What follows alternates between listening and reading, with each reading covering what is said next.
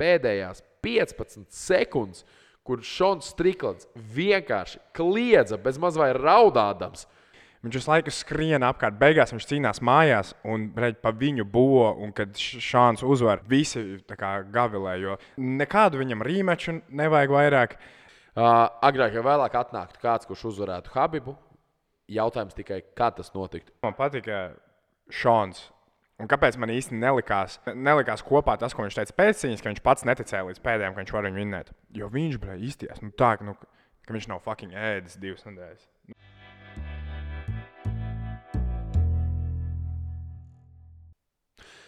Sveiciens visiem mūsu draugiem, eh, Tālmā un Tūmā. Jūs pieslēdzaties pirmo reizi, jūs esat jauniņais, ja jūs pieslēdzaties otro reizi, jūs neesat vairs jauniņais. Ja jūs klausāties un skatāties mūsu katru reizi, tad jūs visticamāk mūs abonējat, spiediet un spiežat mums laikus. Komentējiet, bet, ja jūs to neesat izdarījuši, tagad dodaties uz abonēt, uzspēdiet arī zvaniņu un uzreiz jau, ja mēs runāsim par sportu, šajā podkāstā, kā Oktagons, mēs kopā ar Emīlu, Čau, Emīlu, Čau, kurš ir čau. melnās jostas īpašnieks, judo. Mēs runājam par uh, UFC. Par UFC, par MMA, un par to mēs runāsim arī tagad. jo Dažreiz retos gadījumos par boksu arī. ļoti, ļoti retos Ļoti, gadījumos. ļoti retos gadījumos. Nu, katrā gadījumā cīņas sports. Cīņas sports ir tā lieta, par ko mēs runājam. Un ir aizvadīts, eh, mēs uzreiz ķersimies, vērsim pie ragiem. Ir aizdītas uh, trakas brīvdienas. Vai ne? Tipa personīgajā dzīvē vai? Tas, so, kā tu man stāstīji, stāstīji tā aizklausēs, var tās trakas brīvdienas. Uh, nu jā, jā, traks, traks brīvdienas. Uh, bet, nu, zināmā mērā, sober oktober vēl nav. Tāpēc uh, viss kārtībā. jā. Var vēl bišķiņ. Uh, bet trakas brīvdienas ir pagājuši arī MMA pasaulē. Precīzi mums ir jāatgādina, jo mums bija viena epizode izlaista uh, arī tas, ka izcīnīja savu uzvaru Sirils Gans. Uh, viņš uzvarēja diezgan viegli Sergeju Spīvaku, un mūsu pieminētā Roza zaudēja Manonai Fiero. Un vispār uh, tur Bet, viss- bet tas bija viņas de debiju, ja? Ka- jaunajā kategorijā. Jā, uh, bet uh, vispār tur francūz, francūžiem lieliski gāja. Mēģinājumā kārdā visi franciski runājošie uzvarēja, un tāpēc tam arī prelimos tur uzvarēja. Tā kā Tas- Ale, leblo, ale. Un, jāsaka, Parīzē, Francijā labākā atmosfēra, manuprāt, UFC kāda pagaidām ir. Tur, nu, atceramies, īrijas events bija labs. Arī Austrālijā nav sūdīgi, Brazīlijā nav sūdīgi, bet, manuprāt, Francijā viss ir labāk. Bet, protams, mēs runāsim uzreiz par pašu galveno, kā jau teicu, ķersimies vērsim pie ragiem. Mums sēž blakām, man sēž blakām cilvēks, kurš ir absolūts Adesāņas fans, iespējams, līdz pēdējiem eventam. Jā, jā. Uh, biju. es, uh, es pat, jā, nu es biju. Es uh, arī biju, ka viņš zaudēja Pereiram. Un viss tas. Uh, bet es vairs nevaru stāvēt aiz viņa pēc tāda sūda, kas notika sestdien. Nu, mums tas naktī bija. Nu, pilnīgi miskasta. Man liekas, es, eh, es šo, pirms, eh, pirms mēs ierakstām, es pārskatījos vēlreiz šo cīņu.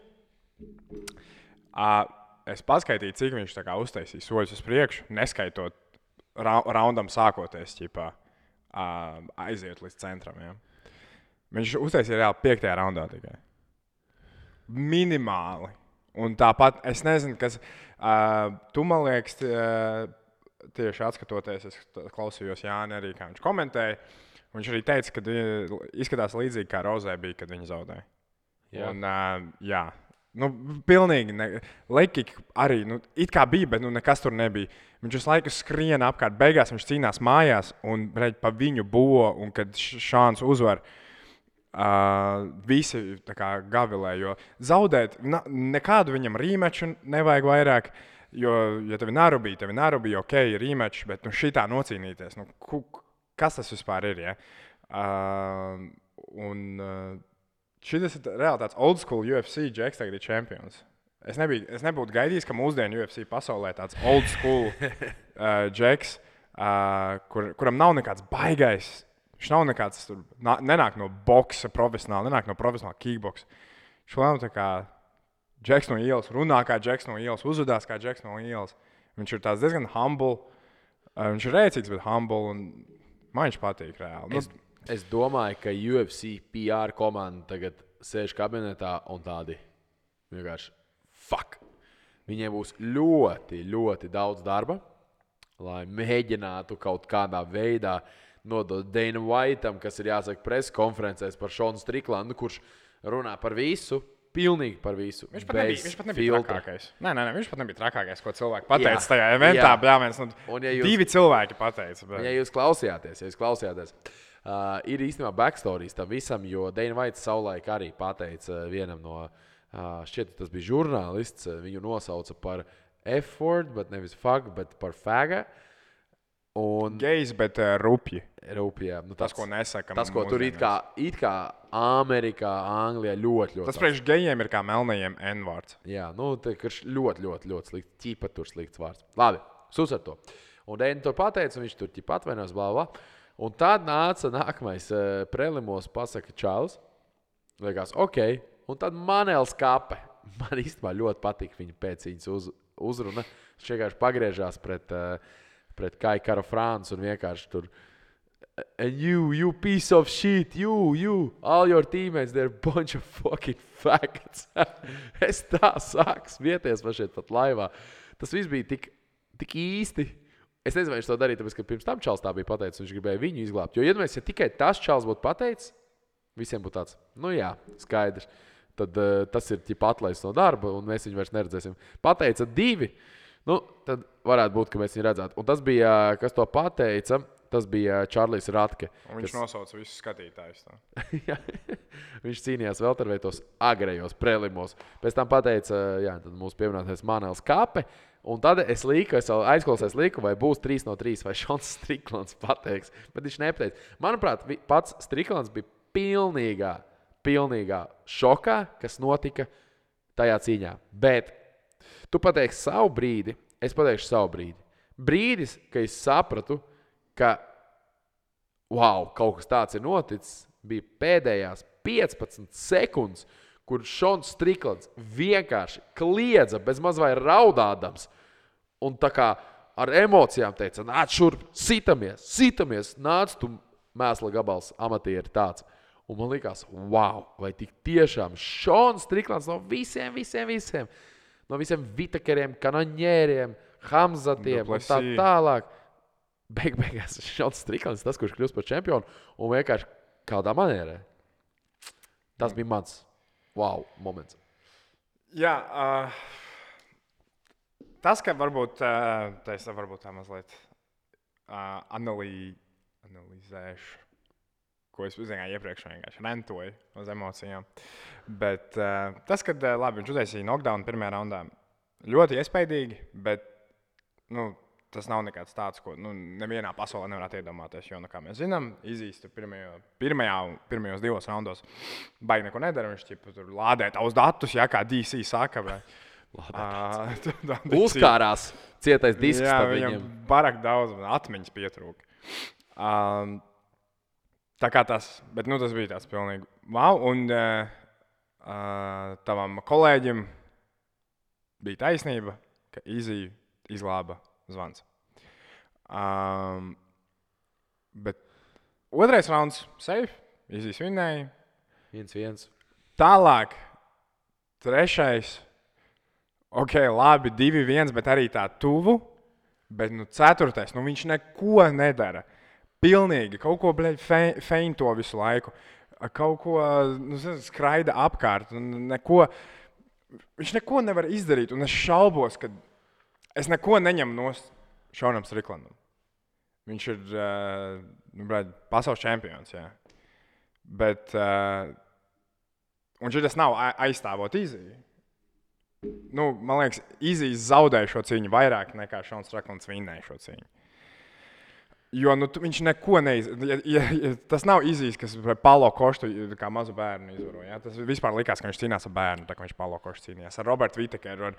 Bet tagad, man liekas, mēs sākam redzēt to, ka nu, varbūt tas pats, kas Konoram līdzīgi, ka viņam ir tik daudz naudas, viņam ir tik daudz kaut kādu kaut praimu, ja tur bla bla bla. Nu, jau nav vairs tas iekšā, kas viņam bija. Nu, viņš fucking izgāja ar sarkaniem šortiem. Kurš čempions tā kā iet? Man liekas, Konors vienīgais, kurš neiet uh, kā. kā Tā kā Konors bija čempions, viņš bija vienīgais, kurš negāja ar tiem melniem un zelta šortiem. Viņš izgāja un vēl pie tam Ah, nē, svēršanās. Kamāro arī gāja. Svēr, svēršanās viņš jau pateica, this is for China. Nu, jā, un viņ, viņš, viņš man liekas, pārāk. Šāds viņu iznesa. Es pieļauju, preses konferencē šāds viņa nesa procenti. Uh, Izīs neko reāli. Izīs bija jā, vairāk gatavs tur dirsties ar kapi. Jā, viņš uh, ar kaut kādu fucking kapi, bleģi, no, no kas tā pa kādu apēdu. Federveids vai šeit. E, e, starp citu, vienu lietu tu teici par 4. un 5. raundu. 4. raundā, kad viņiem ir nepieciešams total strikes. Izvēlies Sinotip, reģistrējies un saņem 3 bezriska likmes 10 eiro vērtībā un 10% cashback līdz pat 100 eiro. Augstākie koeficienti uz sporta notikumiem, regulāri iespaidīgi bonusi, ātras laimes izmaksas visu diennakti. Ienāc Sinotip LV. Esi kopā ar uzvarētājiem! 20 pret 38 par labu Striklandam. Divreiz vairāk sitienu. Tad, kad tev ir nepieciešams, ok, labi, tu vēl zaudē to. Tu, nu, normāls stūris būtu izjām pateikuši, ej, čalīt, reāli tu esi, tu esi down, tā kā viss. Tev ir jāiet uz priekšu, tev vajag nokautu. Piektais rauns, 21, 36 par labu Striklandam.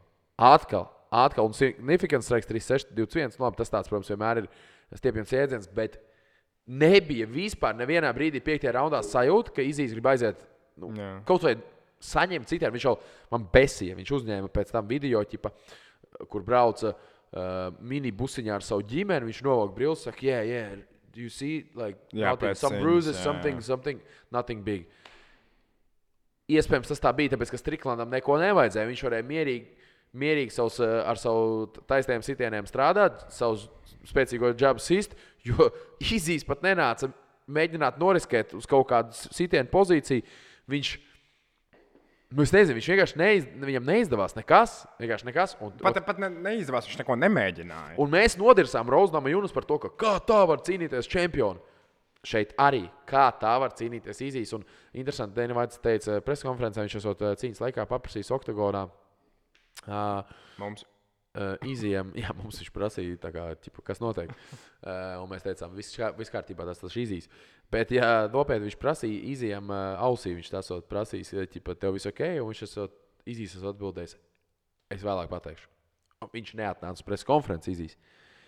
Un uh, viņš uh, aizbrauca uzreiz pat taisno projām. Līdz ar to pagaidām, tik cik mēs esam redzējuši video no viņa. Un Droši vien viņš kaut ko pateiks pēc pāris dienām, ko Instagramā ieliks. Viena lieta par Iziju gan.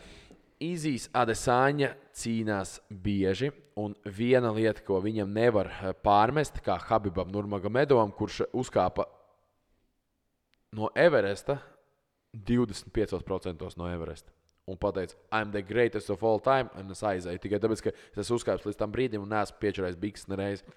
Uh, agrāk vai vēlāk atnāktu kāds, kurš uzvarētu Habibu, Jautājums tikai, kā tas notiktu. Viņš varētu saglabāt savu golda statusu, ja viņš turpinātu to darīt vēl 3, 5, 10 gadus. Okay, bet tā ir kebaba izvēle. Mēs uh, paskatāmies Izraēlu Adesāņu. Adesāņa ir tas čels, kurš cīnās gadā vairākas reizes kopš 2000. Uh, 20. gada, kad bija šis te Covid, Covid pārtraukums, atgriezās Covid, prezidents atgriezās Covid, bet atgriezās UFC pēc Covid, ir bijis 1, 2, 3, 4, 5, 6, 7, 8, 9 cīņas. Deviņas cīņas ir bijušas trīs gadu laikā, nedaudz, pat nedaudz vairāk. Nē, principā trīs gadu laikā deviņas cīņas. Viņš gadā aizvar trīs cīņas. Tas ir fantastiski. Tādā ziņā viņam neko nevar ko? pārmest. Arī ar ko? Nu, zin kā, viņš plēnām cīnījās ar tiem pirmiem numuriem. Jā, jā. Tādā ziņā neko nevar pārmest. Agrāk vai vēlāk kaut kādā veidā jāzaudē. Maniere, kādā viņš zaudēja, tas laikam ir sāpīgākais. Vēl sāpīgi jāsaka, ka taisnība Vāsa zaudēja. Un, Man, man, man patīk tas čoks. Tas ir judo čoks. tas čauks, jā. Uh, Man nepatīk tas čels, kas nē, nu, protams, jā. Uh, Vaķis, okupants. jo ļoti tādu, čo, tādu čoks taisa uh, judo un Ezekiels čauks. viņi Ļoti viegli, piemēram. Ir, ar, ar kimono, ka tev ir ļoti viegli. Zināt, tu aizķer vienkārši un tad tu aizliec. Šitā kā viņš izdarīja, nu, un pēc tam vēl tā, tu asa nav tik nu, maziņš kakliņš. Ja? nu, labi, bet uh, tam krievam ir garas rokas, viņš var darīt, ko viņš grib. Bet, nu, čoks bija smūgs. Jā, un uh, tagad jautājums, tad, kas būs tālāk un uh, kas notiksies. Bet, um, runājot par tiem apsetiem, šis varētu būt viens no lielākajiem čempionu titulu apsetiem. Uh, Valentīnas jūs nepieminējāt arī. Valentīna zaudēja. Es tieši, tieši gribēju teikt, ka tagad es gribēju teikt, ka nākamā nedēļa ir uh, Graso pret Ševčenko 2. Un Ševčenko zaudēja dumjā veidā savu, savu jostu, mēģinot izpildīt savus tos grieztos sitienus, kas nedēļa nekādus rezultātus. Beigās rezultāts bija viņa zaudēja. Un, nu, šī cīņa iezīmēs varbūt tādu uh, potenciālu arī sieviešu divīzijā, ja, piemēram, Valentīna pārbrauc pāri atkal, viņa līdzīgi kā Māna Nunesa saka, aprēķināja, bija šī cieto disku salboju un atnāca atpakaļ. Ja, ja nē, tad mums būs interesanti tur sagāzt tās sieviešu divīzijas, un vairs nekas iespējams nebūs tā kā agrāk. Un, un būs jauni vārdi, jauns čempions, iespējams, vecie vārdi mēģinās piecelties, bet to ne, neizdarīs tik ātri. Bet eh, kopumā šis events pierādīja to, ka nekas nav mūžīgs un pārāk ātri nevajag teikt gauts. Jo par īziju jau divus gadus atpakaļ es dzirdēju, Tas ir visu laiku labākais strikers, kāds UFC ir bijis. Bet. Nu, labi, strikers. Tas vēl joprojām, ir uh, strī, nu, par to strīdēties. Par to, par to Mayweather stilā. Par to, vai viņš ir labākais midlēts. Nu, Spiders. Katrā gadījumā zaudēja viņš diezgan traki. Zaudēja tādā manierē, kādā mēs nebijām gaidījuši. Jo vēl pieminēja arī pirms šīs cīņas, un pēc tam arī pēc cīņas pats eh, Striklants, ka viņš esot aizvadījis visu treniņu nometni vreslojot. Visu treniņu nometni vreslojot. Vienu un, reizi viņš uzfeintoja. Jā, un principā tikai tāpēc, ka stand-upā viņam viss gāja tā, kā viņam bija nepieciešams, Šons Striklants nevis pārveda cīņu parterī, nevis mēģināja pārvest cīņu parterī, bet palika stāvot kājās. Un šajā karjerā viņam ir trīs zaudējumi. Tas ir pret Jānu Blahoviču, Aleksu Pereiru un tagad pret Šonu Striklanu. Un no šiem trim zaudējumiem katrā ir kaut kāda interesanta nianse. Uzejot augstāk pret Jānu Blahoviču, viņš zaudēja, jo Blahovičs viņu nometa parterī, un viņš vienkārši nevarēja pakustēties kā tāds slieks, kur mazs bērns ar pirkstiem saspiež. Pret Aleksu Pereiru viņš bija milzīgs, tas bija viņa kriptonīts tajā pirmajā UFC cīņā. Viņš viņu nokautēja, un tad nāca Šons Striklans. Varbūt viņa dažādas lietas. Varbūt viņa interesantā stāja, varbūt viņa lieliskais džēbs. Tāpat arī lieliski čekotie laukīgi. Daudzas lietas sagāja kopā. Iespējams, arī Adesāņas kaut kāda potenciālā nenovērtēšana. Nu, jau ir uztaisīts klipiņš, kur eh, Adesāņa piedarās par viņa to stēnsu. Bet uh, viņš, viņš teica, es šaubos, ka viņš nenovērtēja. Viņš, viņš teica, ka uh, Šāns ir ļoti bīstams pretinieks tikai tā iemesla dēļ, ka viņam nav ko zaudēt. Viņš ies uz pilnu bāku. Jā, bet viņš... Nu, kā, viņš to saka, bet beigu beigās nu, jā, viņam galvā jā. tāds, nu, ja es tiku galā ar Arāķu Pereiru, ķipa, pēc tam, kas viņam bija zaudējis trīs reizes, nu, tagad es esmu kļuvis. Kas labāks. būtu diezgan ok assumptions īstenībā uz papīra. Bet, bet uh, tu esi tik labs, cik tu esi labs šodien. Jā, uh, sorry, vēl viena lieta, ko es gribēju pateikt par Šānu Striklandu. Man nereāli, es nezinu, vai man ir patīk paticis kādreiz, uh, kas notiek starp raundiem, fighteram. Uh, protams, visi ir pieļauju, redzējuši to, kā pēc trešā raunda uh, viņam kočs saka, nu, tur, ķipa, we didn't come here to lose on a boring fucking point Decision. fest or something. Jā, tas ir point fest, kaut ko tādu. Tas ir nice. Bet kā man patika Šons, un kāpēc man īsti nelikās, uh, ko ne, nelikās kopā tas, ko viņš teica pēc cīņas, ka viņš pats neticēja līdz pēdējiem, ka viņš var viņu vinnēt. Jo viņš bija īsties, nu, tā, nu, ka viņš nav fucking ēdis divas nedēļas. Nu, viņš ir, nu, figuratīvi speaking, nav ēdis. Ja? Bet īstenībā nebija ēdis. Tur redzēju viņa interviju ar ESPN, kur viņš knapi vispār varēja atvērt muti. Un viņam DC vienkārši pateica, ok, Šon, es zinu, ka, ka, kāda tev ir sajūta. Ej, ej projām, beidz ar mums runāt. Ej, paēdēji, padzerēt. Bet kā, viņš nevienu reizi neapsēdās. Viņš vienmēr bija Viņš man liekas, pusi no. Um, Viņš pat viņš nevis vienkārši izīs arī ļoti bieži nesēž, bet izīs tā kā stāv, jā, vienkārši un tad runā, un tad viņam tur um, slauka to seju, tā, liek to vaselīnu virsū, bla, bla. Šāds tas laiks staigā apkārt, viņš tā kā, nu, davai, bet bez raundiem, ķipa, nu, visu laiku iet, un vienmēr ir, man liekas, desmit sekundes pirms beidzās viņam treneri jau ir ārā no uh, keidža, viņš jau stāv tur, davai, davai, davai, davai. Viņš ir tāds laiks. Bet, zini, kāda man ir sajūta? Man ir sajūta, ka viņš vienā dienā var būt čempions, nākamajā dienā viņš var būt shooters. Es nezinu, kāpēc. Man Šons Striklands. Man īstenībā nē, man viņš liekas diezgan sakarīgs džeks. Kā, nu, Vai arī viņš vienkārši vienā dienā varētu uztaisīt pašnāvību. Nu, tas, Tas, jā, jo tas, ko es dzirdēju Tas, no ko- visiem podkāstiem, bet visu viņa bērnību, viņš sūdz, ka viņš ir gājis cauri. Bet Nē, nē, tikko arī bija briesmīgi. Nu, es, es nesaku par pašnāvību, tāpēc, ka man liekas, o, tas ir stilīgi. Es vienkārši tā, nu, man bail par viņu, jo viņš tikko teica, es braucu mājās, nosties Joker filmu. Uh, un tad es citreiz, viņš citreiz pasakā tādu tipu randomu, bet tu sāc aizdomāties, liekas, wow. Un uh, viņš saka, smaidi, smaidi, tev ir dzīvē par ko smaidīt, bet padomā, par ko lai es dzīvē smaidu.